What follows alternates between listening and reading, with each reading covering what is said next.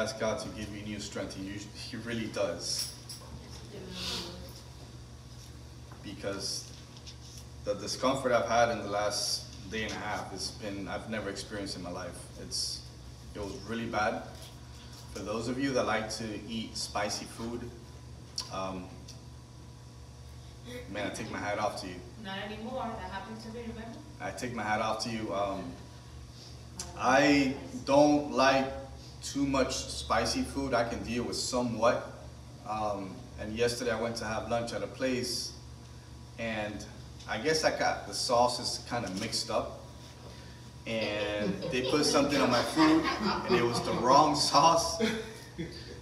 And my goodness, that thing blew up my stomach. Um, I've never experienced so much pain internally. Um, like I did yesterday night, it was, it was really bad. It was really bad. So. But usually men are weak when it comes to pain. Here we go. It is the truth. Here we go. You speak nothing but the truth here. That's why, that's why the Lord gave Well, you know what, pregnancy to women I, I'm gonna and agree. everything else. I'm gonna agree to some extent with that. Some extent. You know, some extent. I'm not gonna go ahead and say, yeah, wholeheartedly I agree with that, but to some extent. But praise God, praise God, I'm feeling much better this morning. Um, I was on the way here and I was just asking the Lord, and I go, give me the strength because, you know, when you wake up in the morning, your stomach just begins to talk to you, and not in a good way. That's how I felt this morning. So, um, praise God. So that sounding of the shofar, I don't know where it came from, but God took it out of somewhere, right? Like I said, He's the one that um, that definitely gives us new strength. So, praise God. Shabbat shalom, everyone. Shalom. Welcome to our service. Um, we've been going through the book of Leviticus. It honestly has been a very powerful book, Yes. right? Um, I, I mentioned a couple of weeks ago that Leviticus is probably the one book that I think I would say, uh, that was just my opinion, but I truly believe it since being involved in superficial Christianity, I never really read the book of Leviticus entirely. Um, I went out on a limb and said that probably Leviticus is probably the least read book in the Bible uh, for most Christians because in the book of Leviticus, in the book of Leviticus, um, you get a lot of the laws and instructions from God, and of course, you know, the first answer that people say is that's Old Testament. But Leviticus 17 sets the foundation for what the New Testament is. And we're going to prove this morning, once again, as we've proven before, how Leviticus and the Torah and the Old Testament, it's not done away with. But as a matter of fact, the book of Acts speaks on the Torah. So if you've never read the book of Acts, I encourage you to read the book of Acts. But this morning, I'm just going to give you a little sample on how the book of Acts references the Torah. Amen? Amen. So please, please give me your most undivided attention because even though Leviticus 17 is a very short chapter, it's only 16 verses, but there's a lot of things that we can draw from here, and um, and I think we're going to learn something new this morning. Amen? Amen. So if you're watching live, first of all, I want to welcome to our Sabbath service, and I also want to share with you guys our podcast like I always do every week. Uh, if you're new to our channel, uh, we have been getting a lot of new subscribers through our YouTube page. We want to welcome you. Amen. Um, in this place, we just speak truth and we just speak the word of God. Um, we don't water it down, we don't manipulate it. I don't give you my opinion, I give you what scripture says. So we are on 14 different podcasts, and that is Apple, Google, Spotify, Anchor, Radio Public, Breaker, Castbox, Overcast, Pocket Cast, Stitcher, Podbean, iHeartRadio, Amazon Music, and Audible. Also, if you're watching live and you'd like to sow a seed to this ministry, if you feel blessed by the word that is being preached here this morning, you can go into onespiritchurch.com and you can give your donation there. Amen. Also, in those podcasts, you can find us in One Spirit Miami. Now, last week we kind of went over Leviticus 16 and we, we kind of finished it off, and we saw the similarities between Yom Kippur, it's one of those most holiest days of the year, it's the Day of Atonement, which are actually coming up, the fall feasts are actually coming up, they're around the corner. Um, and we saw the similarities not only from the rituals that were done, that the high priest would do that one day of the year, because remember, the high priest was only allowed into the holies of holies one day of the year, and that was on Yom Kippur. They were allowed into the holy place, which was in front of the curtain, but past that curtain, only the high priest was allowed to go in there, and that was once a year on the Day of Atonement. And we saw through those rituals the similarities between what Yeshua represented as our lamb, as the atonement that took away the sins of the world. But we also saw the access that the high priest had through the rituals kind of compared to the access that Yeshua gives us nowadays. They had to do these rituals over and over and over, year after year after year, to be able to have that access and have their sins forgiven. Well, Yeshua, when he went on the cross, he atoned once and for all for all those sins, right? It said, we know that Yeshua fulfilled the sacrificial system. He was the atonement. He was our kapara, our substitute. So there was no need for us to gather on a yearly basis now to sacrifice any animals to have our sins forgiven. Once we accept Yeshua as our Lord and Savior, it's like a seamless transition that happens. We go from unsaved to saved, and from uh, from unclean to clean, and from clean to holy people. It all is a seamless process. Again, this is all a spiritual process, so it all depends on our faith. Amen. It all depends on our faith. So we saw multiple, multiple similarities between these rituals and the access that we have to God through Yeshua and the access that the high priest and the nation of Israel had through those rituals. So just as the spring feasts have all been fulfilled by Messiah, and currently we should be celebrating as commanded by God, very important, just as we do here on a yearly basis, we celebrate all the feasts that God commands us to celebrate. There are how many feasts? Seven. Seven. It's no coincidence that there's seven, seven being the perfect number. The fall feasts, like I said, are around the corner. And we've been announcing this for some time now because we should be getting ready. We should have a spirit of expectancy of what God is getting ready to do. And I've said it before that God gives us a time frame between Shavuot, the last feast of the spring, to Yom Teruah, which is the first feast of the fall. He gives us a couple of months in between to see how we conduct our lives. What do we do? Because when the feasts are in place, it's one right after the other. So we, we're kind of like in that spirit of, eh, uh, uh, of expectancy, what God is getting ready to do through his feast. But then there's a break. And I truly, truly believe in my heart that God did it on purpose to see what we do from the springtime through the fall. How do we come out from the springtime and transition it into the next feasts that are coming up, which are not been fulfilled yet? Okay, that's the difference between the fall feast and the spring feast. They have not been fulfilled yet. They have Yeshua has not done those feasts yet. He will do those when he comes back. But God gives us a time to see how do we conduct ourselves? What do we do in the meantime?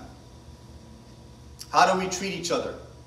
How do we act when we are filled from the spring and then we have that gap in between till the fall?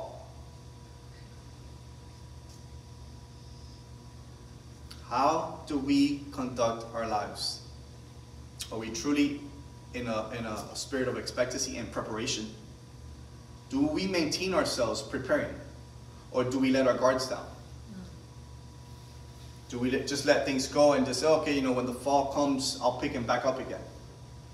I, when those things happen, when we act that way, we think that way, that is exactly the opportunity the enemy is looking for.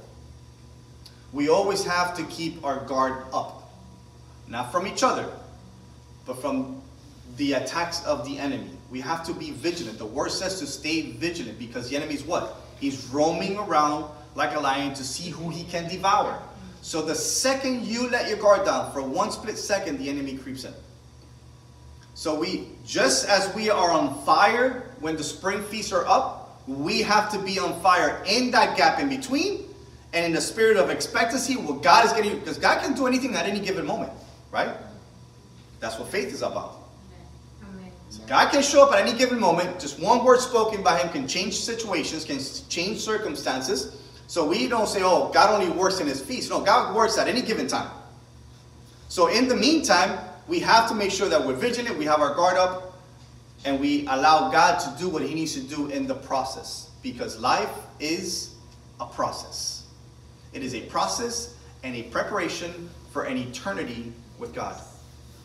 This, meantime, is our training ground. This is what we train for what we're getting ready to do for all eternity. Amen? So, in the meantime, I encourage you, if you're watching live, to celebrate the fall feast with us as we get closer to that special time of the year again. Amen?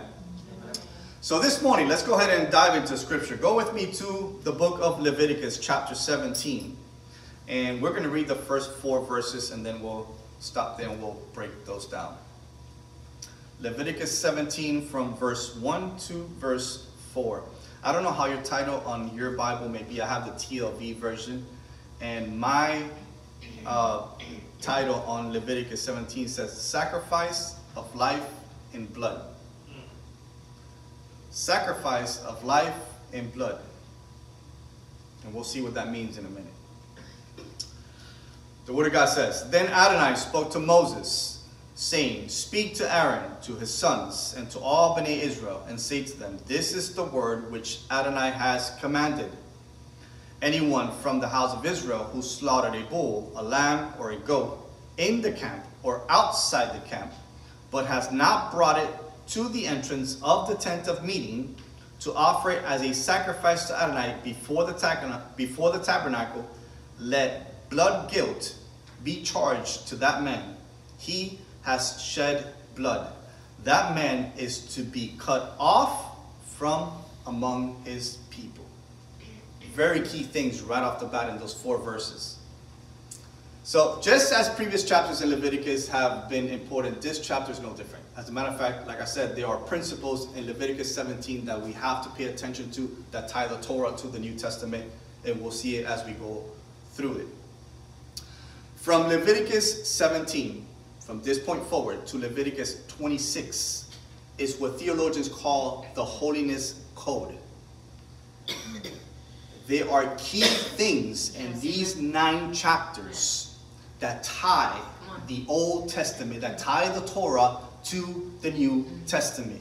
And that is the reason modern church does want to do away with the Torah because they don't want to tie the two. Because if they do, then they have to abide by what Scripture says. Remember, once you're made aware of it, you're held what? Accountable to it.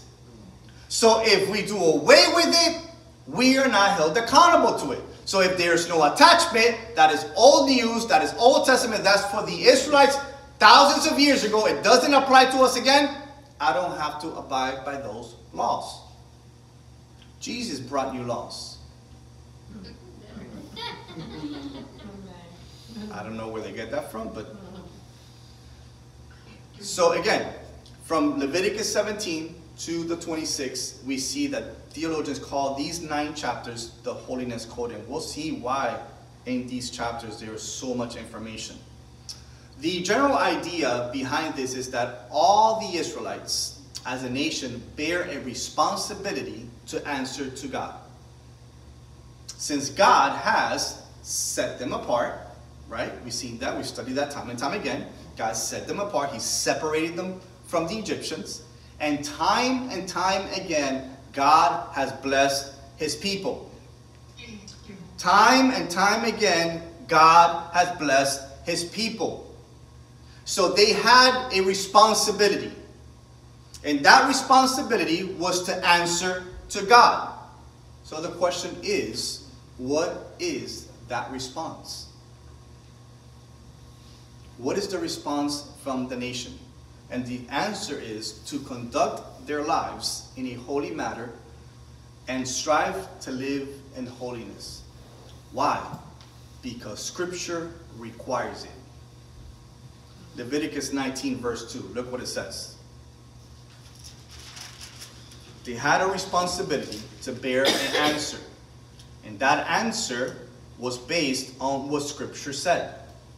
Leviticus 19, verse 2 says, Speak to all the congregation of Bnei Israel and tell them, You shall be Kedoshim, which is holy people, for I am Adonai, your God. I am holy. So we see that the answer to conduct themselves was to be a holy people, a set apart people. Why? Because God Himself is holy. God is not going to ask or require anything that He Himself is not first. I'll repeat that again. God is not going to require of us to do anything or be anything that He Himself is not first. He leads by example. And that's why we need to also lead by example. And how do we do that? To strive to live in holiness as much as we could. Are we going to get it right 100% of the time? Absolutely not. We're going to fall short. We're going to make mistakes. We're going to sin from time to time. But we have to strive to live in holiness. Now, that that I mentioned about bearing an answer, I said it for the nation of Israel. That should have caught your attention. Because when I refer to the nation of Israel, that also includes you and I. That's how this word becomes applicable to us today. When I refer, reference the nation of Israel and we understand that we've been grafted into that nation, this now requires from us to bear an answer. And that answer is exactly that to strive to be holy and behave in a holy manner because what? God is holy. So God is not asking of us to do anything that He is not. He's not asking of anything for us to be that He has not written in Scripture that we should be. Everything that God requires of us is go back to Scripture. It's found in Scripture. And that's why I took you to Leviticus 19 to show you that we strive to be holy because God Himself is holy. Amen. So again, this includes you and I because just as we know we've been grafted into the Commonwealth of Israel, we are also a set apart people, a royal priesthood, and time and time again, God has what? God has blessed us the same he, way He blesses people, so therefore we have to answer to God. Amen. We cannot be part of Israel and the Commonwealth of Israel, all the benefits of that covenant, but pick and choose what we do and what we don't do. Doesn't work that way. Either we're all in or we're not in at all. Either we abide by everything or we don't abide by anything. We don't get to pick and choose. Because when we pick and choose, in a sense, we're saying that we are above what God says His Word is because we have a better understanding or we have a better direction in life than what He's asking us to do. So either we are all in or we're not in at all. And so, how do we know about this whole grafting thing? And we've mentioned this a hundred times, but I want to take you there because I want to show you in Scripture. One thing is saying it, another thing is seeing in the Scripture. Go with me to Romans chapter 11.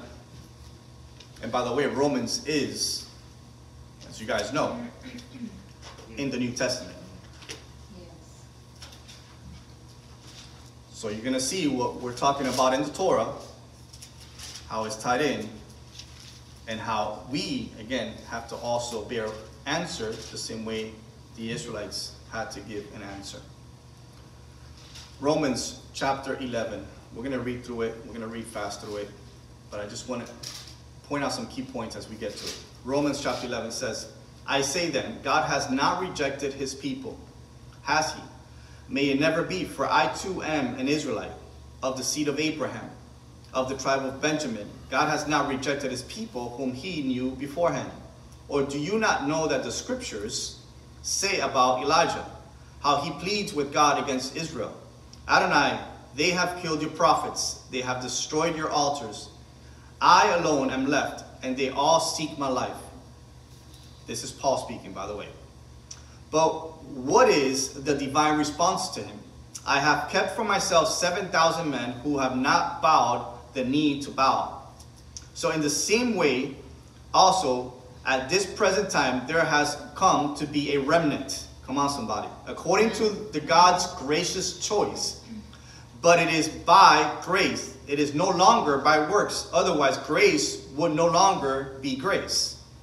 What then? What Israel is seeking, it has not obtained, but the elect obtained it. And the rest were hardened, just as it is written. God gave them a spirit of stupor, eyes not see and ears not hear until this very day.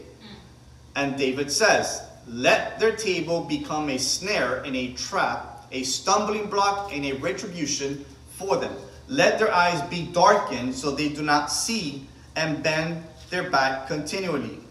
I say then, verse 11, I say then, they did not stumble so as to fall. Did they?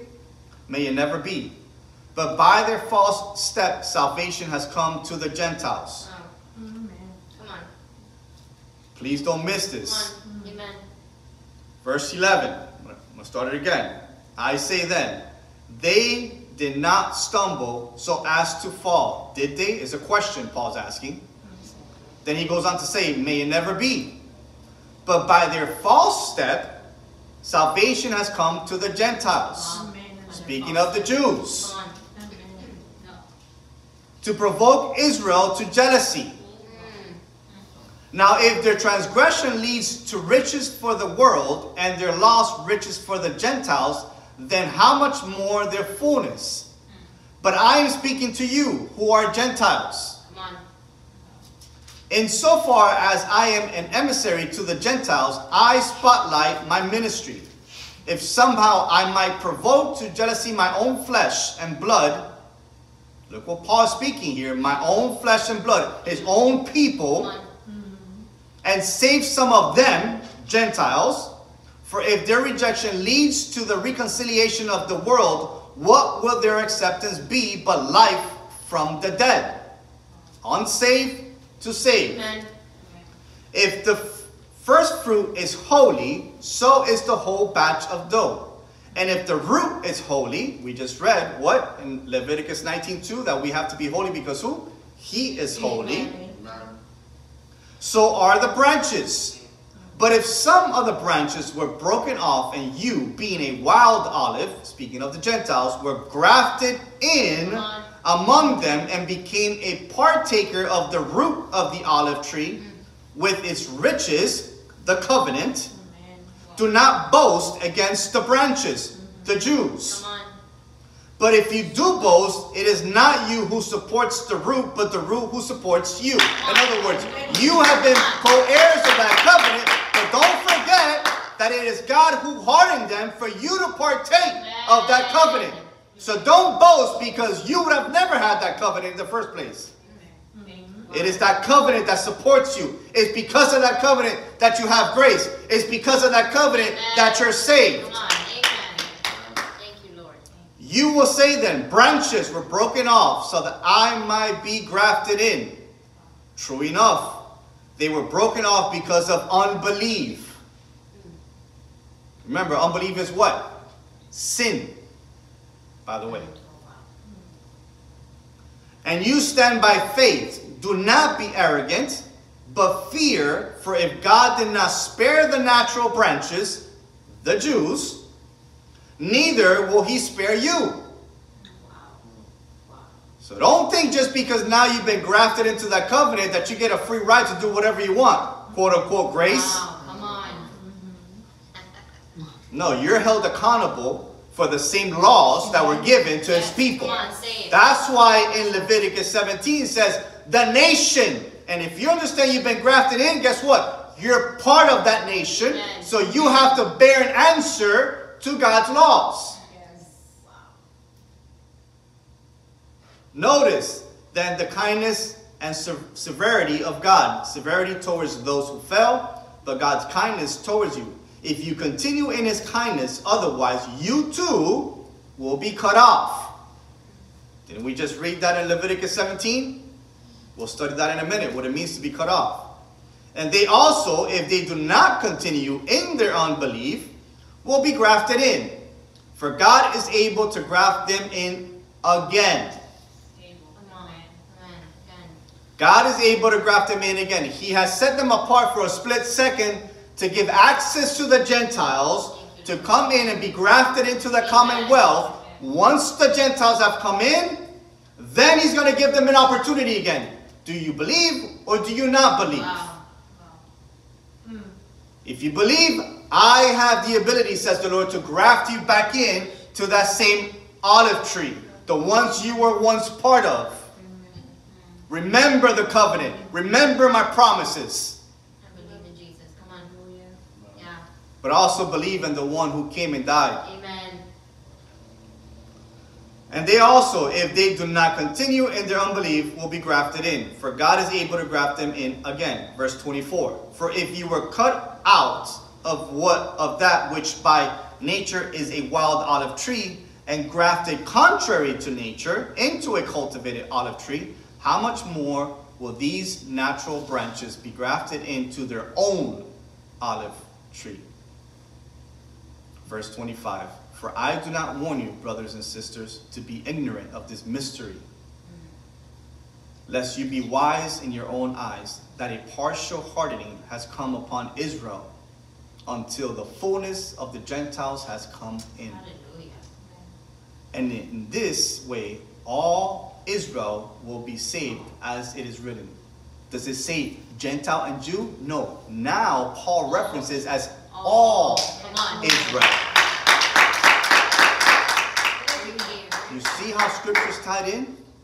He doesn't say, no, now Gentile Jew. No, he says all Israel. Because if you understand that you've been grafted in, now you're part of all Israel. As if what? As it is written.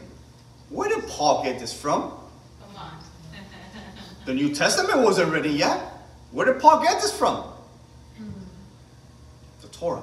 That's right. Because that's what he was taught. He had to reference something.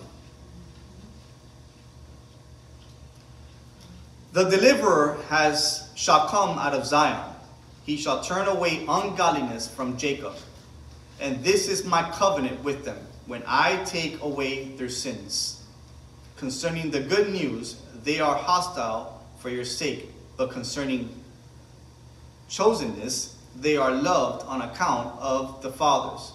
For the gifts and the calling of God are what? Irrevocable. Irrevocable. Amen.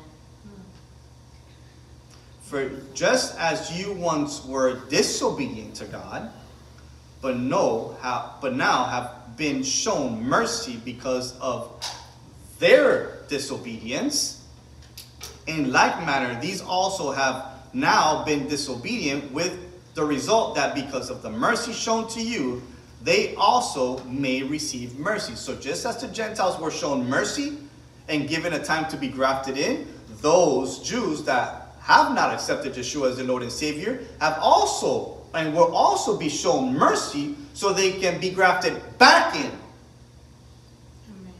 Mercy is shown to both. Amen. For God has shut up all in disobedience, so that he might show mercy to all. All the depths of the riches, both of the wisdom and knowledge of God, how unsearchable are his judgments, and how incomprehensible his ways. For who has known the mind of Adonai, or who has been his counselor, or who has first given to him, that it shall be repaid to him? Verse 36. For from him and through him and to him are all things. To him be the glory Amen. forever. Amen. Amen. Hallelujah. Now, I want to remind us of the previous chapter that we just studied. and that was Yom Kippur. We studied Leviticus 16, remember, the Day of Atonement.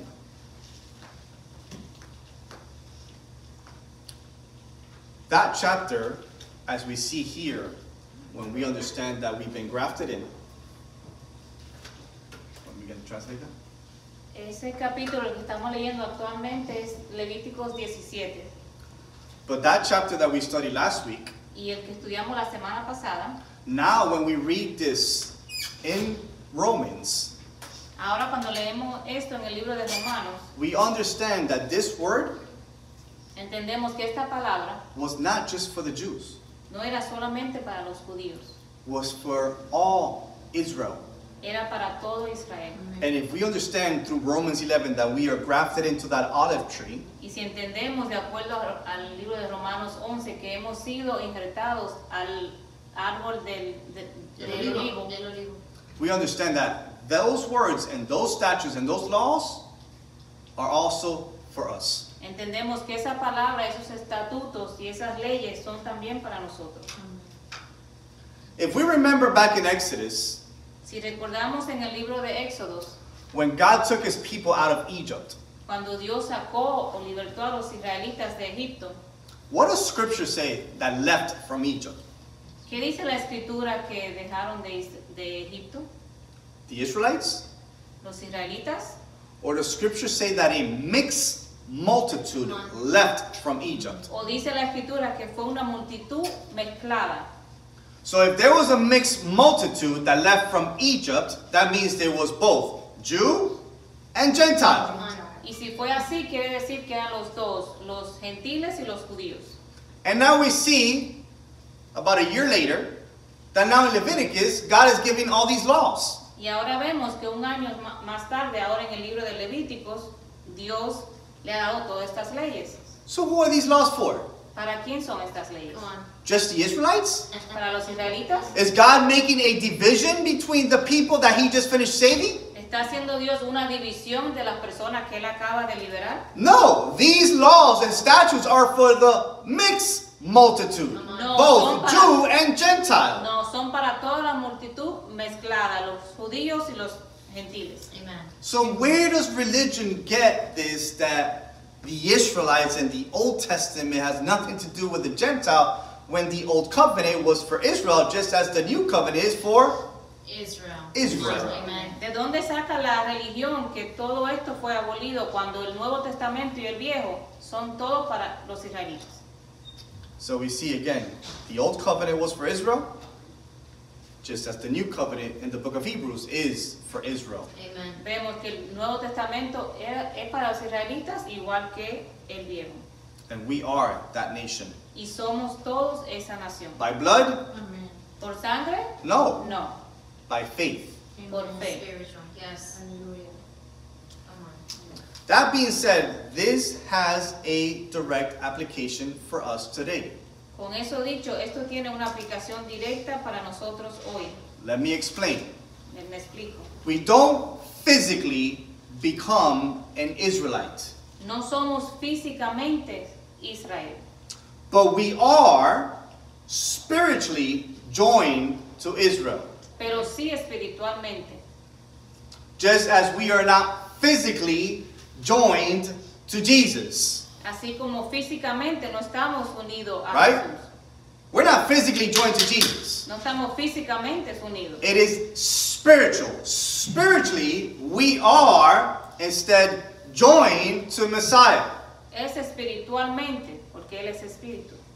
So that right there should tell you how both things do go together. Ahí eso debería demostrarte cómo las dos cosas sí van juntas. It is by faith Es por fe that we are joined to Jesus. estamos unidos a Jesús. It is by faith that we are then joined to Israel. Es por fe que también estamos unidos a Israel. It is not physically joining ourselves to Israel, No es físicamente, nor is it physically joining ourselves to Jesus. tampoco es físicamente unirnos a Jesús. It is all spiritual. It is all by faith. Es todo espiritual y solo por fe. Now, that being said, it's not also about us picking up new traditions or rituals. Con eso dicho, tampoco se trata de nosotros coger nuevas tradiciones o rituales.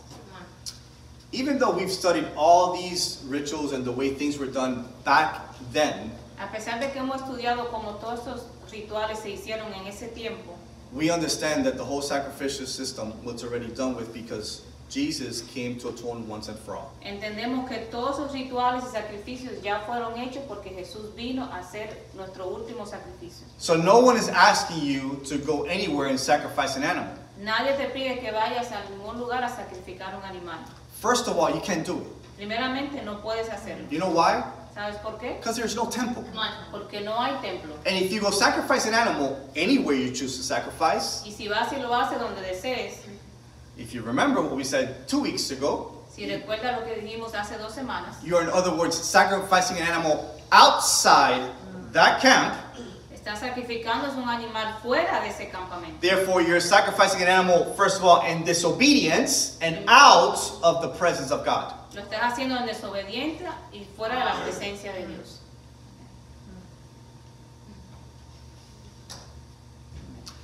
Being part of Israel and benefiting from the covenant means also obeying the laws and statutes given to them by God. Ser parte de Israel y de su pacto también quiere decir obedecer todas las leyes que ellos tienen que obedecer. Remember, partial obedience is complete disobedience. La obediencia parcial es completa desobediencia. Now, in verse 2, we see that there are words and they are commanded by someone. En el versículo 2 de Levíticos 17 vemos que hay palabras que han sido ordenadas por alguien. Look at what it says in, seven, in uh, Leviticus 17, verse 2. It says, Speak to Aaron, to his sons, and to all the children of Israel, and say to them, This is the word which Adonai has commanded. These are the words that God has commanded. Estas son las palabras que Dios ha ordenado, These are not the words that Moses has commanded. no las que Moisés ha These are not the words that Aaron chose to say to the people of Israel. o que Aarón escogió decirle a las personas de Israel. This is God speaking to Moses and saying, These are the words that I have commanded. Es Dios hablándoles a Moisés y ordenándole qué decirle. So again, they are God's words. Son las palabras de Dios. The problem is that they mix it up, take scripture out of context, and reference this as if Moses is speaking. Confunden las cosas, toman las palabras fuera de contexto y lo ponen como que es Moisés hablándole a ellos. Yes, Moses is speaking, but who is the one commanding? Moisés está hablando, pero Dios le está dando la orden. Two different things here. Moses is speaking, but who is the one commanding? Dos cosas diferentes. Moisés está hablando, pero ¿quién le está dando la orden? It's like when a group of people or a country goes to war, there is someone in charge mm. Es cuando un grupo va a la guerra. Hay alguien que está en control, giving an order, dando orden, and then that person that receives that order y la persona que recibe la orden turns around to everyone else va donde los demás and says, This is what we're going to do. y le dice, esto es lo que se va a hacer. Is that person the one in charge? ¿Esa persona dándole la orden? No, the one that sent the order is the one in charge. No, el que lo mandó es el que está dando. That's exactly what's happening here. Es lo mismo. God is the one in charge. He gives the order to Moses. Moses speaks to the people. Dios está en control. Él le da la orden a Moisés y Moisés le habla a las personas. Every time, time and time again, that we read scripture, you're going to see that it always says, as God commanded, as God said, even though Moses is speaking. Siempre que leemos las escrituras, siempre vas a ver que al final termina diciendo como Dios le había ordenado a Moisés, a pesar de que él era el que estaba hablando. In the next two verses, God gives instructions and warnings of what will happen if those instructions are not obeyed, in verse 3 and 4. En el versículo 3 y 4 Dios da instrucciones y le alerta de dejarle saber qué va a pasar si no obedecen esas instrucciones. Let's read those two verses again. 17, verse 3 and 4. It says, Anyone from the house of Israel who slaughters a bull, a lamb, or a goat in the camp or outside the camp, but has not brought it to the entrance of the tent of meeting to offer it as a sacrifice to Adonai before the, the tabernacle, let blood guilt be charged to that man. He has shed blood. That man is to be cut off from among his people. Now, something that I want to make you aware of is that meat during this time was very hard to come by. Algo que le quiero dejar saber es que la carne durante ese tiempo era algo muy difícil de encontrar. There was no Publix, No había Publix, there was no Walmarts, no había Walmart, mm. there was no Aldi's, ni Aldi. none of these places you guys like to shop in. Meat at this time was very hard to come by.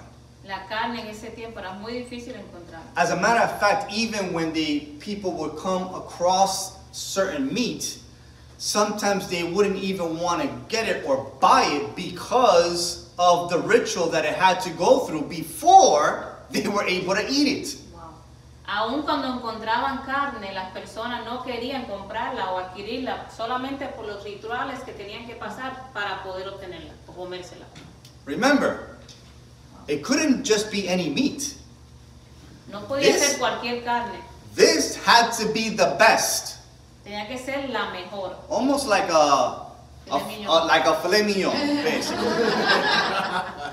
you, you couldn't bring the ground beef into the sacrifice altar. No, no, you had to bring a filet mignon. So imagine you spending all your money Tenía que ser la mejor carne. And you have to bring the best to the altar to sacrifice before you can eat the rest. Imagínense tener que gastar todo su dinero, traer la mejor carne para sacrificarla y después comerse lo que queda. Some people were like, wait a second, I'm saving all this money to buy this meat and I cannot eat it right off the bat. I have to sacrifice the meat first. Dirán, imagínense yo gastar todo mi dinero para traer la carne, sacrificarla y no poder comérmela toda. But the problem didn't stop there. It wasn't just, okay, I'm going to buy the meat, go place the sacrifice at the altar and go home. No. The problem was there was a line of people doing the same thing. El problema era que no paraba ahí, era que había una línea de personas tratando de hacer lo mismo. So sometimes they would have to buy this animal, stand in line for hours to sacrifice the best part of that animal. Then, once they were done, they were able to go back home with the rest to be able to eat. This was an all day ordeal. Todo el día tenían que hacer la niña sacrificar el mejor animal para sacrificar la mejor parte y ellos quedarse con lo que quedaba.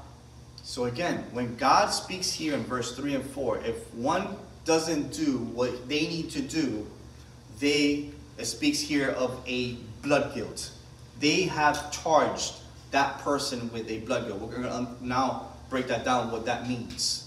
En los versículos que siguen, el pastor va a describir lo que quiere decir que si no hacían ese sacrificio como, de- como debería ser, iban a ser culpados por la sangre.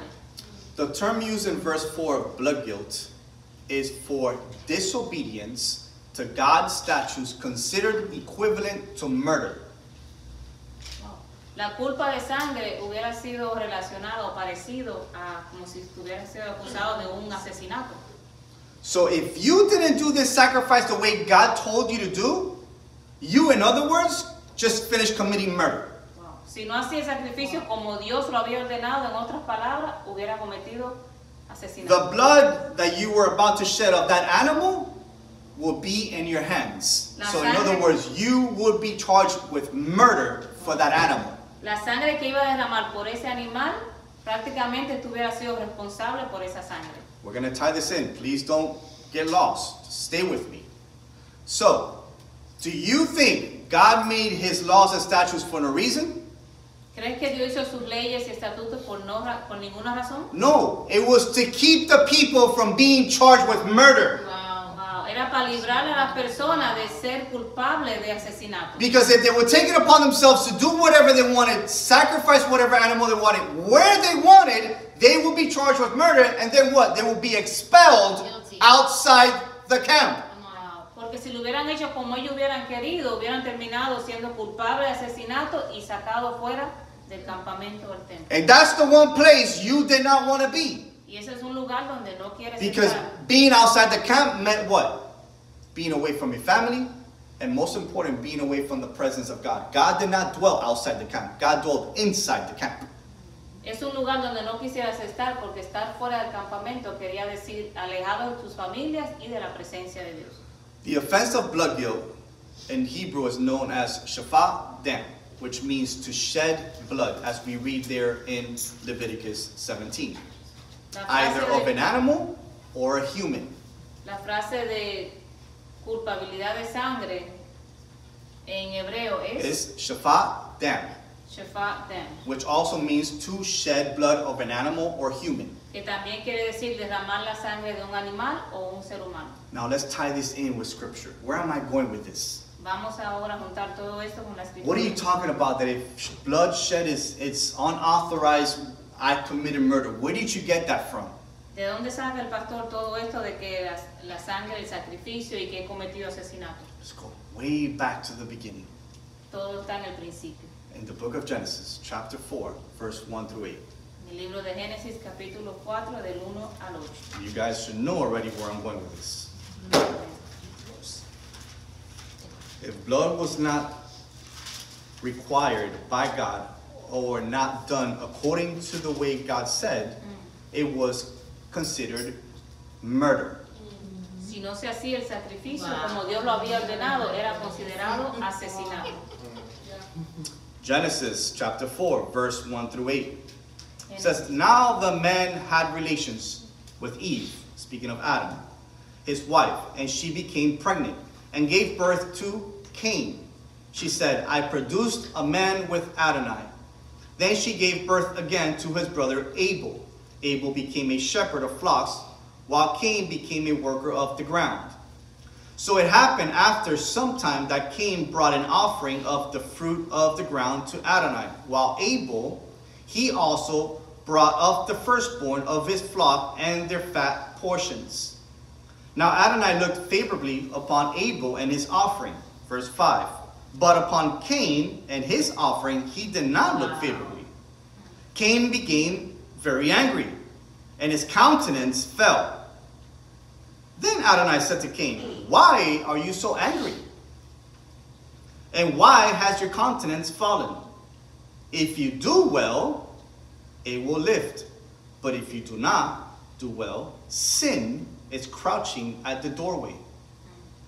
Its desire is for you, but you must master it. In other words, you must take control of your flesh and not allow your emotions get the best of you.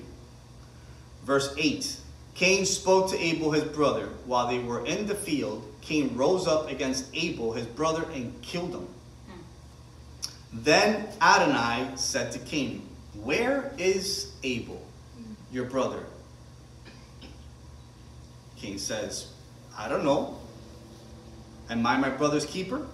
Look what verse 10 says. Then he said, What have you done? This is God speaking. Then he said, What have you done? The voice of your brother's blood is crying out to me from the ground. Hmm. At that point, Cain had just committed blood guilt. He had committed murder because it was a blood that Adonai had not required. He took it upon himself, in other words, to, to do this, this murder that he did of his brother without the, um, the, the ordinance of God given to him. Hasta ese punto Caín cometió asesinato porque él hizo derramar la sangre de su hermano, algo que Dios no le ordenó.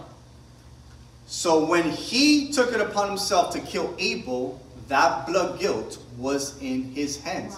He had just committed murder. This is exactly the same thing that will happen hundreds of years later in the book of Leviticus if a person would just take it upon themselves to kill an animal without God giving an order. Wow. Caín tomando la decisión por sí mismo de matar a su hermano y derramar su sangre, lo hizo cometer asesinato. Lo mismo que pasaría años después en el libro de Levíticos, lo que estamos leyendo ahora, que cuando tú decides sacrificar un animal sin la orden de Dios, eres considerado asesinato. It was considered murder. So while we see that life is in the blood, in other words, if a person or animal bled out, life also went out. Cuando vemos que la sangre sale o se derrama de un animal, su vida también es derramada. When that animal is murdered, life goes out of that animal. Cuando ese animal es matado, su vida sale de ese When animal. Abel was murdered, life went out of Abel. Cuando Abel fue asesinado, la vida de él salió de él. Life is in the blood. La, la vida está en la sangre. Wow. Please don't miss that. We're going to get to that in a minute. I'm going somewhere with this. Vamos a llegar a un punto con esto. La vida está en la sangre. While we know God made blood unsuitable for food, He, Ven. huh? Well, God made blood unsuitable for food. Cuando Dios hizo la sangre que no sea adecuada para para la comida, He did dedicate blood for the sole purpose of atonement. Él sí dedicó la sangre solo para el propósito de la redención del alma. So they couldn't eat the blood, No, pudieron, no podían comer la sangre, but the blood was suitable for atonement. pero sí era usada para redención, But not just any atonement. pero no cualquiera It was for the one and true and final atonement that would take away the sins of the world. Era por la única que iba a tomar o llevarse los pecados del mundo. Amen? Amen. Another term we see in verse 4 in Leviticus is cut off. And we've seen this word before in the book of Genesis and the book of Exodus. Otro término que vemos en el libro de Levítico es ser cortado. To be cut off. And to be cut off in, the, in Hebrew is the word karet. Cut off in the Bible is the result of rebelling against God. Ser cortado en la Biblia es el resultado de la re- rebelión en contra de Dios. Therefore, God's judgment comes down on that person. Entonces la, la justicia de Dios viene sobre esa persona. So when you disobey God, Cuando eres desobediente and God says you will be cut off, y dice que serás cortado, is because you have rebelled against Him, es porque has sido rebelde a- en contra de Dios. and the judgment comes down on that person. Entonces la justicia viene sobre esa persona. When we are disobedient to God's word, Cuando somos desobedientes a la palabra de Dios, just because we repent solo porque nos arrepentimos, does not mean there aren't consequences. no quiere decir que no hay consecuencias. I must say that again. When we are disobedient to God's word, just because we repent does not mean there are not consequences. Cuando somos desobedientes a la palabra de Dios, solo porque nos arrepentimos, no quiere decir que no hay consecuencias. This is the mentality nowadays. Es la mentalidad de hoy en día. I sin, Yo peco, I go to church, voy a la iglesia, I repent, me arrepiento, everything should be good with God. We're in good terms again, estamos, eh, ya estoy bien con Dios. right? There shouldn't be any consequences. No debería haber ninguna So when the consequences come, Cuando viene la consecuencia, people get upset at God and say, Why are these things upon me? Wow. se molestan con Dios y preguntan por qué le está sucediendo. Why am I going through this? So true.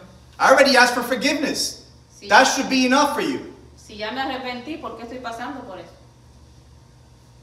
Wait a second. Nowhere in the Bible it says that when God forgives, there won't be any consequences. En ningún lugar la escritura dice que cuando Él perdona no habrá consecuencia.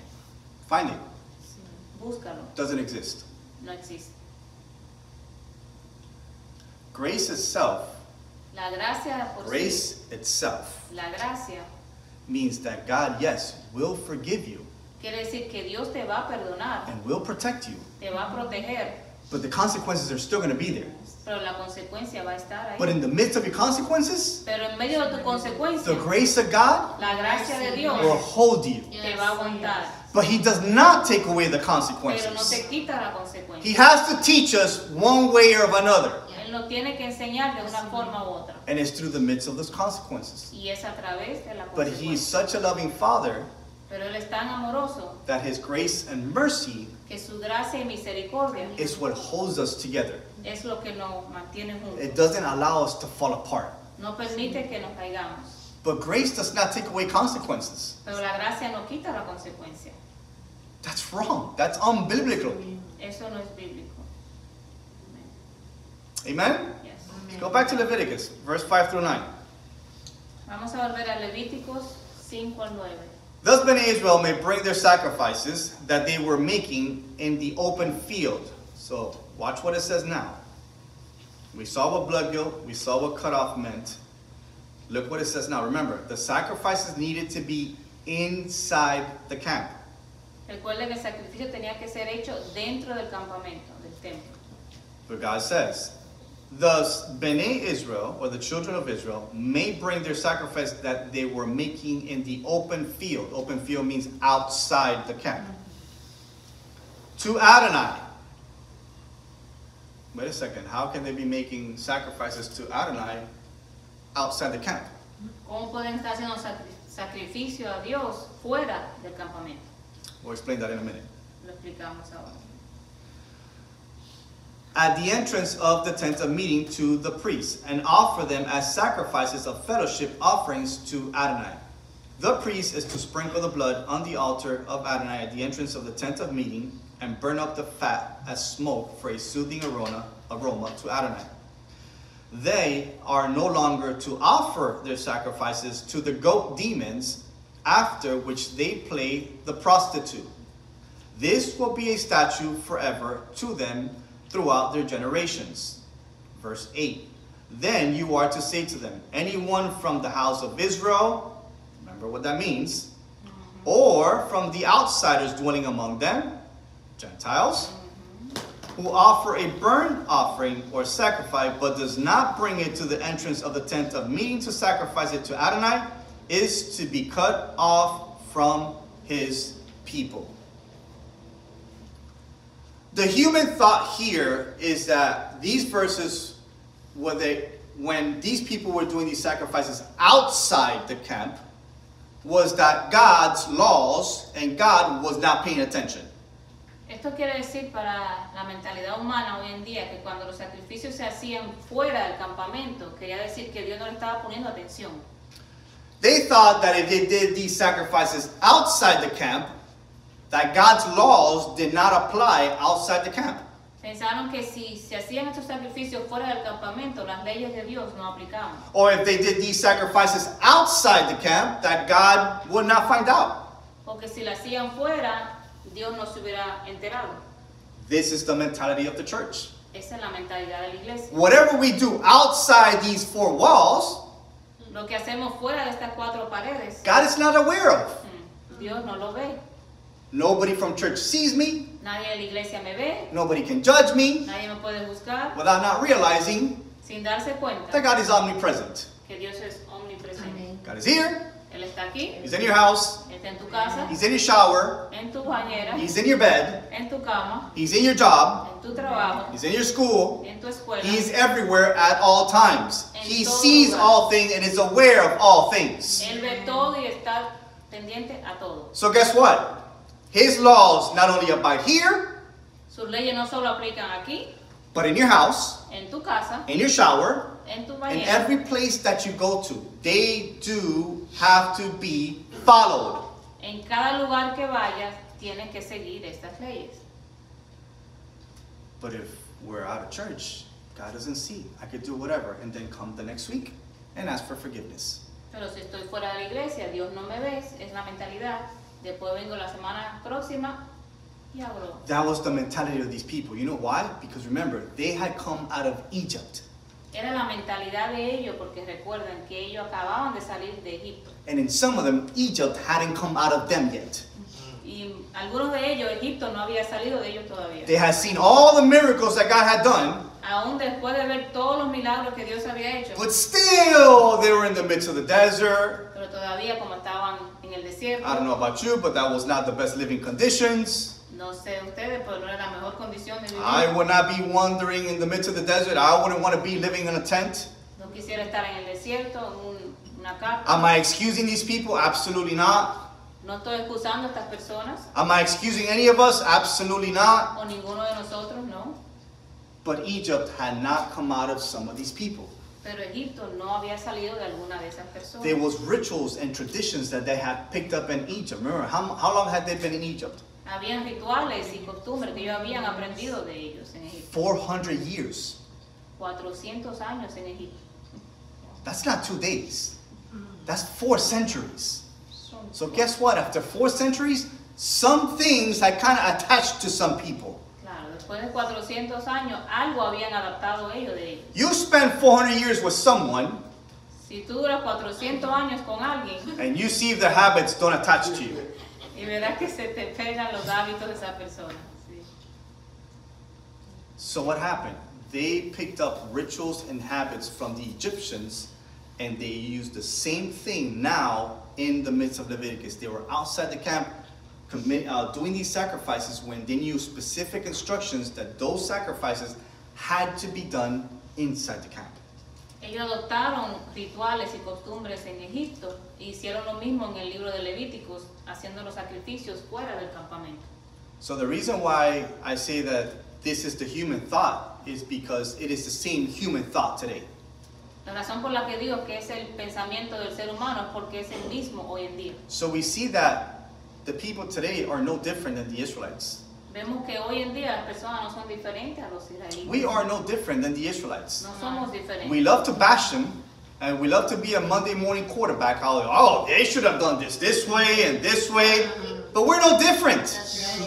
Somos rápidos para decir cómo deberían hacer las cosas Come on, ellos, no somebody. somos diferentes. We're no different, and I include myself in this. yo también. No somos diferentes a ellos. We make mistakes the same way they made mistakes. We sin the same way they sin. We have bright ideas the same way they have bright ideas. Come on, if you guys know what I mean by bright ideas. cometemos errores y pecamos de la misma manera que ellos lo hicieron. Y And we think that if, if we do them in secret, that God is not looking. A veces pensamos como ellos, que si hacemos las cosas en secreto, Dios no nos va a ver. That only if I don't do them at church, I'm good. No lo hago en la iglesia, estoy bien. No, God sees everything. No, Dios ve God is aware of everything. You know why? Because God sees your hearts. Y Él ve tu corazón, He sees the intention. So you might be sitting here warming up a beautiful seat that you're sitting on, but the second you go out that door, He knows the intentions of your heart and what you're getting ready to do. Tú puedes estar aquí sentado ahora, pero en el momento que sales por esa puerta, Dios ve la intención de tu corazón y lo que ya estás pensando hacer. So if He's telling you in, in Leviticus 17, listen, do not eat blood Si te dice en el libro de Levíticos, no comas sangre, because it is equivalent to murder, porque es parecido al asesinato. do not go hide in some restaurant all the way in the back No vayas a esconderte en un restaurante, sentarte atrás and order your steak rare. Y comerte Uy. tu bistec sangrado. Yummy. Because the same way God sees you here is the same way God sees you in the back of that restaurant. De la misma manera que Dios te ve aquí, te ve en el restaurante. You know what? What it comes down to at the end of the day? ¿Sabes qué quiere decir todo esto al final? What it comes down to, actually? Conviction. Todo tiene que ver con That's convicción. Right. If you don't have conviction, Si no tienes convicción, then you don't have a relationship with God. entonces no hay una relación con Dios. Your relationship with God is superficial. Y si la tienes es superficial. Because if you think you're doing something just outside because God can see you or nobody from church can see you, there is no true relationship between you and God. Porque si en verdad crees que te puedes esconder de Dios, no hay relación real. No reverence. Yeah. Just don't know him. What the Israelites were doing with their sacrifices outside the camp was disobedience to God's statutes and committing adultery, even prostituting themselves. Lo que hacían ellos eh, con estos sacrificios fuera del campamento, estaban en completa desobediencia y estaban cometiendo asesinato. Prostitución. Prostitución también. wow. The Hebrew term shagag means to go astray. And this is most often employed in reference to an unfaithful wife. Please follow me. What the Israelites were doing when they went from inside the camp to outside the camp was go astray from the presence of God, away from the presence. So now they were not only in disobedience, but it's that they were committing adultery because now that sacrifice, even though it says it was going to Adonai, it couldn't have been yeah. it was not recognizable by Adonai. Yeah. That's why he was even saying, I have mercy, and you can bring that back into the tabernacle. Because that's not for me. Lo que hacían los israelitas eh, cuando decidieron salir del campamento y hacer las cosas fuera del campamento, estaban cometiendo adulterio contra Dios. Estaban saliendo de la presencia de Dios para hacerlo a su manera. That was the Egyptian mindset. Era la mentalidad egipcia. Remember, they were in the midst of the wilderness. I have to emphasize on this because you guys need to understand where these people were coming from. Recuerden que ellos estaban en el medio del desierto. They were not living in a house with AC. No estaban en una casa con aire acondicionado. They didn't have warm showers. They didn't have a variety of food. No tenían variedad de comida, estaban en el desierto. They had water when God provided it, and they had manna. That was it. Tenían las cosas solo cuando Dios se las proveía. So the conditions were not the best. Las condiciones no eran las mejores. Again, am I excusing them? Absolutely not. No lo estoy excusando. Conviction should have been there from the beginning. La convicción debió estar ahí desde el principio. Conviction needs to be in our lives from the beginning. La convicción debe estar en nuestras vidas desde el principio. So what these Israelites were doing were not only committing adultery, but they were being unfaithful to God. Los israelitas no solo estaban cometiendo un adulterio, sino estaban siendo infieles a Dios. So again, knowing that there was a mixed multitude in this camp, we see that God's laws and statutes were not only for the natural born Israelite, but also for the foreigner living among them. Sabiendo que había una mezcla en la multitud, sabemos que estas leyes no solo eran para los israelitas, sino también para los gentiles. This we read of here was a teaching process from God to the multitude to get rid of 400 years of slavery and an Egyptian mindset that had stuck with these people for such a long time. Todo esto era una enseñanza de parte de Dios para los israelitas que estuvieron 400 años en Egipto para que salieran de esa mentalidad que iba en contra de sus estatus. You know what? Us going back to the Torah Nosotros regresando a la Torah is, is a teaching process from God es un proceso que nos enseña and it's getting rid of our superficial mentality Come on. y transforma nuestra mente superficial and going back to the principles of God. y regresar a los principios de Dios. We're no different. That's No somos diferentes. Amén. They might have spent 400 years there.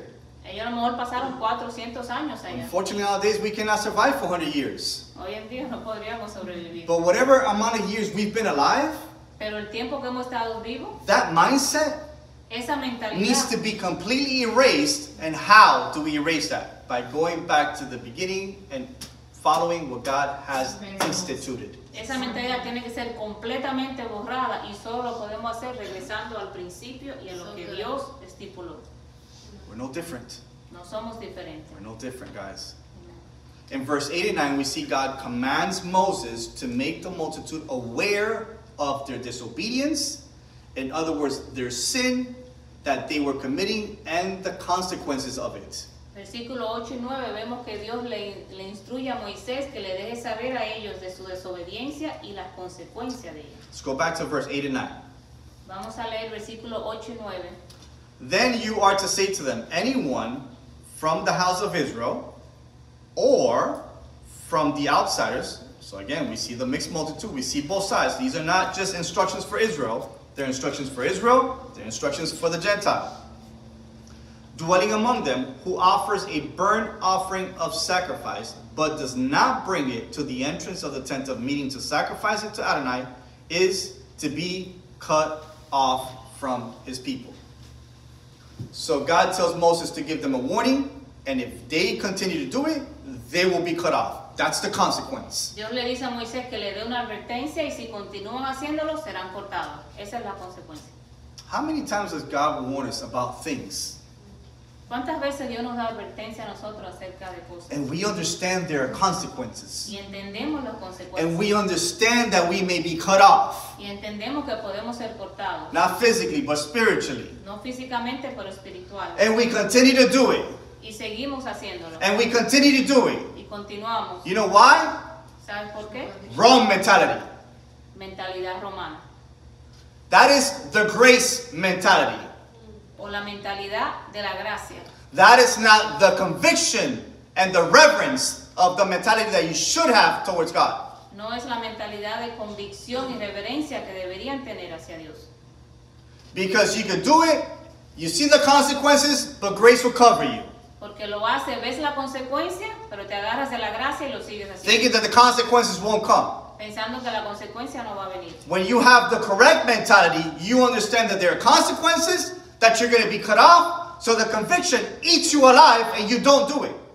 Cuando tienes la mentalidad correcta, te das cuenta que la consecuencia va a venir.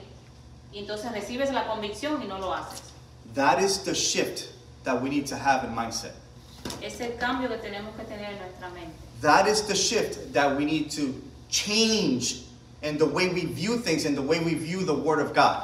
Eso es lo que tenemos que cambiar y cómo vemos la palabra de Dios. Because again, God says, not Moses, that we will be correct, cut off. Porque Dios dice, no Moisés, que seríamos cortados. And not that He wants to do it because He feels like it, is that He wants to do it to teach us a lesson. Y no lo hace porque Él simplemente quiere hacerlo, sino para enseñarnos una lección. He does it because we are just in pure disobedience. Lo hace porque estamos en total desobediencia. And disobedience needs to be corrected. Y la desobediencia tiene que ser corregida. Right? When your wife gets out of line, she needs to be corrected. And when the husband, say it, say it. That's my girl, say it. He needs to be. So God is, it's very, very critical upon His laws and statutes. Dios es muy preciso acerca de sus leyes y estatutos. They were not given just because He felt that. They, he, they were given for our own good. Él, Él los dio para nuestro propio bien. Amen? Amén. Amen. Let's go back into scripture, verse 10 through 12. It says, Anyone from the house of Israel or from the outsiders dwelling among them who eats any kind of blood, I will set my face against that soul. The one who eats blood and will and will be cut off from among his people. For the life of the creature is in the blood. Mm. And I have given it to you on the altar to make atonement for your lives. Come on, there's things that should just be jumping at you from this scripture. Amen. For it is the blood that makes atonement because of the life. Amen. Therefore, I have said to the children of Israel No person among you may eat blood, nor may any outsider dwelling among you may eat blood. So again, we see this being spoken to the natural born Israelite, Vemos que esto se le dijo a los israelitas naturales and this also being spoken to the foreigner, to the multitude, to the Gentile living among the Israelites. y también a los gentiles que vivían entre los israelitas. So God addresses both. Dios le da su atención a los dos. And we see God addressing here both in the Torah, Vemos que Dios le, da- le da atención a los dos en la Torah and we're going to see how they also are being addressed both in the book of Acts. y también lo vamos a ver como lo hace en el libro de Hechos. Acts 15, verse 12 through 21. Hechos 15, versos 11 al 21, 12. o 12 al 21. Acts 15, verse 12 through 21. Look what it says. Remember everything we've read so far in Leviticus. God is addressing the natural born Israelite as he's addressing the Gentile. Recuerda todo lo que hemos leído en, en Levíticos. Dios se refiere a los dos, los israelitas y los gentiles. It was a mixed multitude that was in the midst of the wilderness. Era una multitud mezclada en medio del desierto. Verse 12, Acts 15 says, And the whole group became silent and were listening to Barnabas and Paul as they were describing in detail all the signs and wonders God had done through them among the Gentiles. After they finished speaking, Jacob answered, Brothers, listen to me. Simon has described God first showed his concern by taking from the Gentiles a people for his name. The words of the prophets agree as it is written. Wait a second. The words of who? ¿Las palabras de quién? The words of, we're reading in the New Testament, by the way. Estamos leyendo en el Nuevo Testamento. And here, Jacob says, listen, what Simon, in other words, Paul, just finished saying is that the words of the prophet agree as it is written. Wow. Aquí leemos que la palabra del profeta está de acuerdo así como está escrito. Where are the prophets? ¿Dónde están los profetas? The Old Testament. En el Viejo Testamento. Where was it written? ¿Dónde fue escrito? In the Old Testament, in the Torah. En el Viejo Testamento. So we see now not only Paul referencing the Old Testament, Vemos que no solamente Pablo se refiere al Viejo but now we see another disciple reference the prophets and the Old Testament and the Torah. Vemos a otro discípulo refiere a la Torá y al Viejo Testamento. Why? Because that's what they were taught. ¿Por qué? Porque eso fue lo que le enseñaron. Again, the New Testament had not been written. Mm-hmm. El, el Nuevo Testamento todavía no había sido escrito. So if Jacob here is saying, as it is written, what is he referring to? Si Jacob está diciendo aquí como fue escrito, ¿a qué se refiere? The Old Testament. Because it is the same place you find the prophets. Porque es en el mismo lugar donde encuentras a los profetas. Says, verse 16, After this I will return and rebuild the fallen tabernacle of David.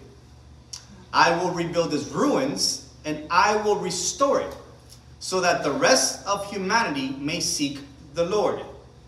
Namely, all the Gentiles who are called by my name, says Adonai, who make these things known from where? From of old. Wow. Make these things known from of old. Again, what do we see the reference to? Back to the Torah. Back to what was written. Back to the prophets. Back to the scriptures. Seguimos viendo como todo se refiere al principio. And he's referencing here the Gentiles, by the way. Y aquí Okay. se refiere a los gentiles. Yes, sí. yes. Paul spoke about the Gentiles, and so is Jacob referencing the Gentiles. So they're habló de speaking los to the gentiles. Gentiles. They're not speaking to the Jews. Pablo habló de los gentiles y ahora Jacob también. Therefore, I judge not to trouble those from among the Gentiles who are turning to God, but to write to them to abstain from contamination of idols and from sexual immorality. What did we just study that these people outside the camp are doing? Idolatry. Idolatry, Adultery. adultery, both, Wow. and from what is strangled, and from what? Blood. Wow. So look at Paul and look at uh, Jacob speaking to the Gentiles to abstain themselves from idols, from sexual immorality, and from blood. So the same laws that were given in Leviticus, here we see the disciples repeating them to those that were coming to God, the Gentiles. Wow. Aquí vemos como Pablo y Jacob se referían directamente a los gentiles, advirtiéndole y dejándoles saber que se abstengan de la sangre, del adulterio y de la rebelión básicamente en contra de Dios. Look what it continues to say in verse 21. For Moses, from ancient generations, had had in every city those who proclaim him, since he is read in all the synagogues. When? On Sundays? Cada Hey, sábado. come on. Mm. In every Shabbat. Shabbat. Come on. That's in the book of Acts. Come on. Hey, That's in the book of Acts. That's in the book of Acts. We see not only one, but two disciples reference the Gentiles to God's laws of old. Aquí vemos en el libro de Hechos dos discípulos refiriéndose a los, a los gentiles acerca de lo pasado, de lo anterior, de lo del principio. And referencing who that spoke in behalf of God? Moses. Moses. And Do you see them referencing anybody else? No.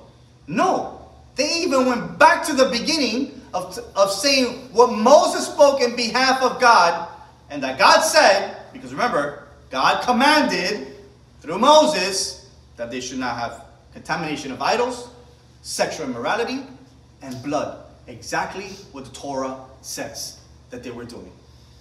Ellos le advirtieron a, a los gentiles lo mismo que Moisés le fue ordenado por Dios para los israelitas en el principio, de abstenerse a la inmoralidad sexual, Ídolos. a, la- Ídolos. Ídolos. a los ídolos y al derramamiento de sangre. And they would do it when? And when were they saying this? On Sunday mornings? Thank God for Sunday mornings? No. Saturday. Shabbat. And no way, I don't care what translation you look at it, Shabbat means Saturday.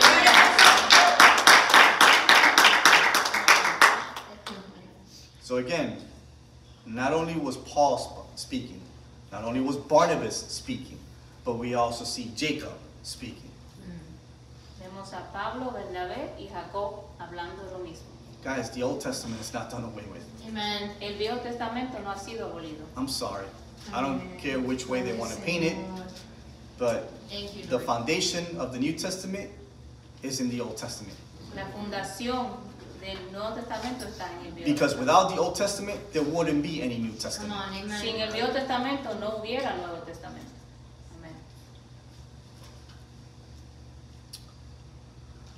The prohibition against eating blood, as many other things God has spoken since the beginning, is not an Old Testament thing. It is a God ordained principle. La provisión de no comer sangre no es algo del Viejo Testamento, es un principio de Dios. Now, the term also in Leviticus, going back to Leviticus 17, where it says, I will set my face against that soul, means to reject or to repudiate. In other words, to deny the person. So if they were in disobedience, God would what? Would shut them away. You remember the whole tzara'at thing? Mm-hmm. Volviendo al libro de Levíticos, quiere decir que si ellos están en desobediencia, Dios prácticamente lo, lo hace a un lado, lo rechaza. You guys remember tzara'at? What happened with tzara'at? God will reject those people because it wasn't about the physical illness of the skin, it was the spiritual condition of the heart. So, since the heart wasn't okay, God would reject those people towards where? Outside the camp, outside of His presence. This is exactly what's taking place here, another chapter later. If they were shed blood that God did not ask for, God would shut them away. He would deny them in His presence. Si ellos derramaban sangre que Dios no había ordenado, Él los rechazaba de su presencia. Now, to what extent God will reject those people that are not following the principles of God? ¿Hasta qué punto rechazaría Dios a esas personas que no están siguiendo sus principios? I don't have that answer. No tengo esa respuesta. But you know what? Me personally, I don't want to find out. Pero yo personalmente no quiero enterarme. So I rather follow what the word is telling me, Lo más seguro es seguir lo que nos dice la palabra, even if it's a few of us, aunque sean un poco, algunos de nosotros, than to have a multitude that is in complete disobedience. que tener una gran multitud en completa desobediencia. I don't know about you, but I'd rather be obedient even if I'm the only one in my family No sé tú, pero yo prefiero ser obediente aunque yo sea la única persona en mi familia, than to be mixed with a bunch of people that are just in complete disobedience and have a grace mentality. que estar mezclado con una multitud que está en completa desobediencia y solo con una mentalidad de gracia. And I'll begin to close with these last three verses. Y vamos a cerrar con estos últimos tres versículos. Leviticus 17, verse 13 through 16. It says, Any person from the children of Israel or from the outsiders, again, we see both again being addressed, dwelling among them, who hunts as game any animal or bird that may be eaten, must drain its blood and cover it with dust. For the life of every creature, its blood, it's in the life. Therefore, I say to the children of Israel, you are not, excuse me, you are not to eat the blood of any kind of creature, for the life of every creature is in his blood. Whoever eats it is to be cut off. Everyone who eats what dies naturally or is torn by animals, whether he is native born or a foreigner, addressing both again, is to wash his clothes and bathe himself in water. Water meant what? Purification. He will be unclean until the evening, then he will be clean. Why until the evening? Because evening starts what? The new day. Yeah. But if he does not wash them or bathe his body, then he will bear his iniquity. In these last verses, we see hunting, the sport, is addressed. En estos últimos versículos vemos Hunting. Hunting. Eh, la, la pesca, no, no la pesca. Pesca es pescar. No. Eh, fishing. La cosa pesca. la Eh, presa, Cazar. la caza, el cazar. In these last verses, we see hunting being addressed.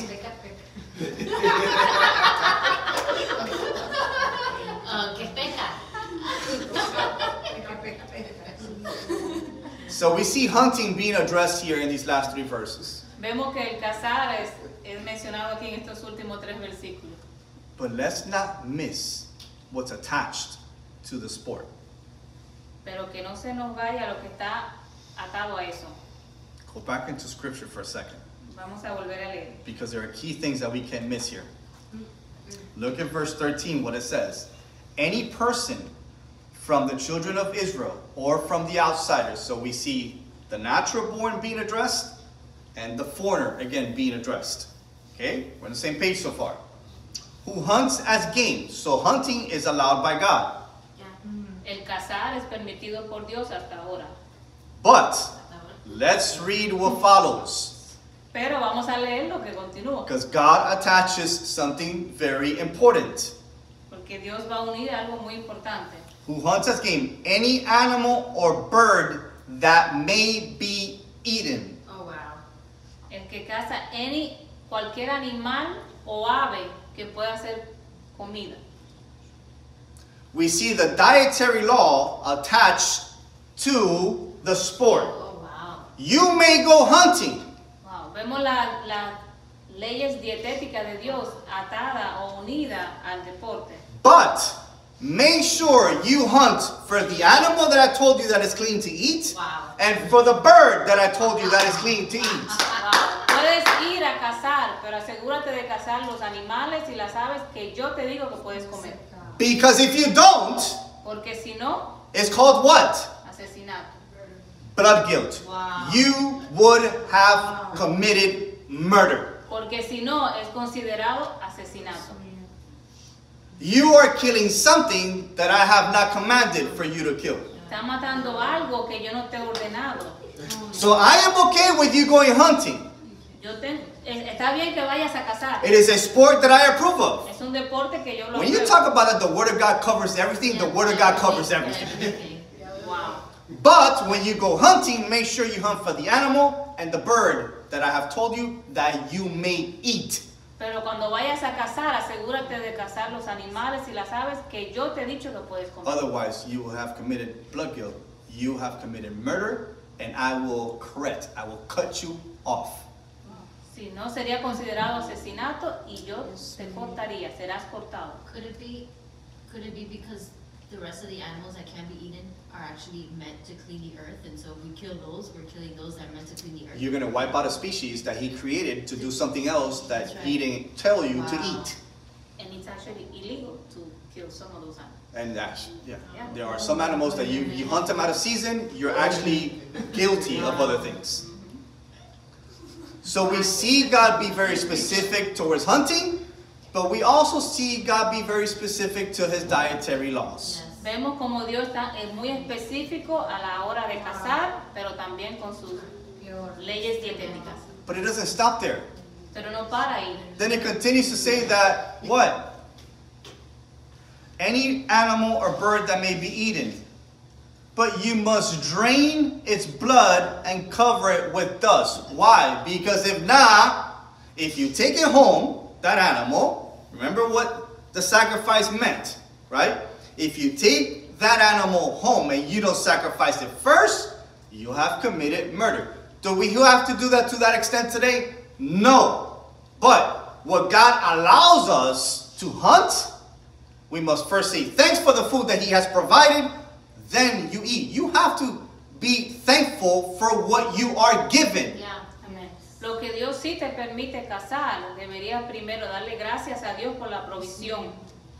Thank God for the provision that He's Yes, given you. amen. Thank Dale you. gracias a Dios Enjoy the game. Go hunting. Hunt for those animals that God says you can eat. Hunt for those birds that God says you can eat. But give thanks to God. Don't just take an innocent blood, an innocent life, and just take it with you because you just shot it or you threw a, a whatever, a bow and, and an arrow at it. Whatever which way you like to hunt.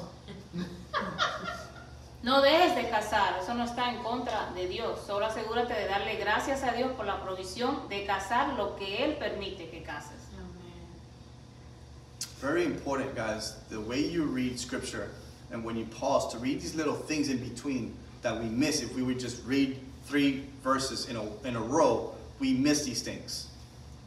Si I guarantee you, if I would have mentioned anything about the birds and animals that you can eat, you would have never seen that. That's right. That's true. Si no leemos con cuidado la palabra de Dios, no vamos a entender el mensaje. Por eso tenemos que leerla con cuidado. And this is why we get in trouble. Y por eso siempre estamos en problemas. We are trying to speed through the Word of God as if we're going to be the first one to read the Bible or there's something to achieve by reading it quicker than someone else. Porque tratamos de leer la palabra rápida antes de cualquier otra persona y ahí no, no vemos el mensaje. When we do that, we miss those little nuggets that God is showing us. So again, we see God address hunting as a sport. It's not illegal to go hunting, but it is illegal to kill something that He it does not consider clean to eat. Ah, vemos que Dios se refiere a la caza, al cazar, pero si cazas algo que es ilegal delante de Él, eh, cometes asesinato. Then he says, For the life of every creature is in the blood.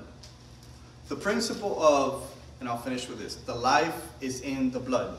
La vida está en la sangre. The principle of this, El principio de esto, there's no better example no hay mejor ejemplo than, of course, Yeshua himself. que Amen, claro, amen. Jesús, Yeshua.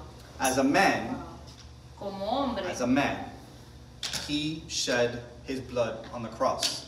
Él derramó su sangre en la, en la cruz. Please remember what we just finished reading.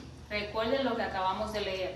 The life of the creature, it's in the blood. Wow. La vida de la creación está en la sangre. As a man, he shed blood on the cross. Como hombre, Él derramó su sangre en la cruz. It was not in vain, No fue en vano, it was to remove the sins of the world. fue para remover el pecado del mundo. On the cross, En la cruz, he gave his life. Él dio su vida. What did we just finish reading in Leviticus? Que acabamos de leer en Levítico. When the blood of the animal is taken away, Cuando la sangre del animal es quicada, the life of the animal is also removed. la vida también es removida.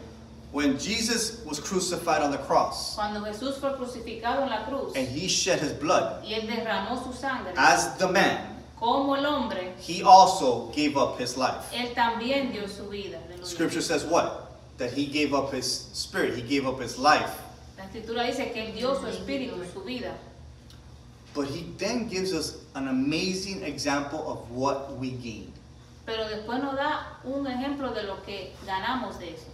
And that's eternity, Y es eternidad. How? Amén. through his resurrection. A través de su resurrección. He shows us that giving up our lives or giving our lives for him, we what? We find it. Wow. Él nos demuestra que dando nuestra vida por Él lo encontramos. And Matthew speaks exactly about this. Y Mateo explica exactamente de. Actually, let's go there for a second. I believe it's Matthew 5:19. I think I read it the other day. Vamos a ir al libro de Mateo. Matthew 5:19. I want to say it is. If I'm wrong, then I'll paraphrase it off the top of my head. But I believe it's 5:19.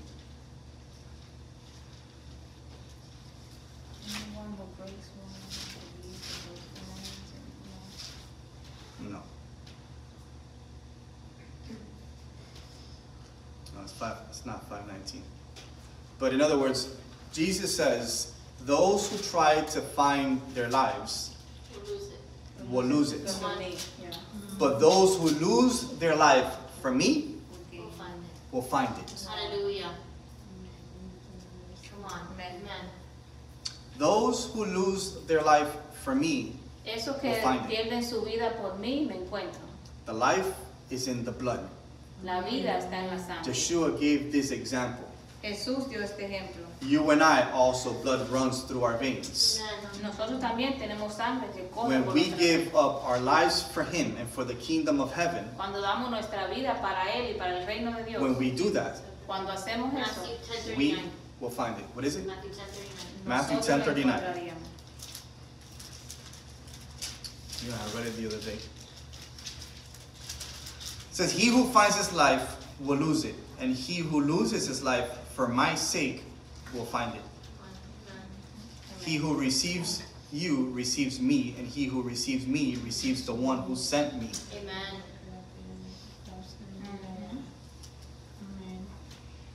So we see that the life is in the blood. We see this example of what God speaks of in Leviticus 17. Vemos que la vida es en la sangre y vemos el ejemplo del que Dios habla en el libro de Levítico. We see how God addresses both Jew and Gentile in Leviticus. Vemos como Dios se, se refiere a los dos, judíos y gentiles en Levíticos. We see the same thing being spoken about in the book of Acts in the New Testament Vemos lo mismo en el libro de Hechos, en el Nuevo Testamento. by not only one, but two of the disciples. No solo por uno, pero dos discípulos. Paul and Jacob both reference the same thing that they were doing in Leviticus. Pablo y Jacob, los dos se refirieron a lo mismo que estaban haciendo en Levítico. And of course, there's no greater example than the life is in the blood when Jesus was crucified on the cross. He shed blood and he gave his life for you and for me. Y sabemos que no hay mejor ejemplo de que la vida está en la sangre que el, el sacrificio de Jesús en la cruz. So the sacrificial system has been done away with because Yeshua is our atonement, he is our substitute. El sistema de sacrificio sí fue abolido porque ya Jesús fue nuestro último sacrificio. And you want to find your life? ¿Y quieres encontrar tu vida? Lose it. Piérdela. Give it up for him. Dásela a Él. And your gain Y lo que vas a ganar is much greater es mucho más than what you have given up. de lo que has dado. Amen? Amen. Let's go ahead and stand.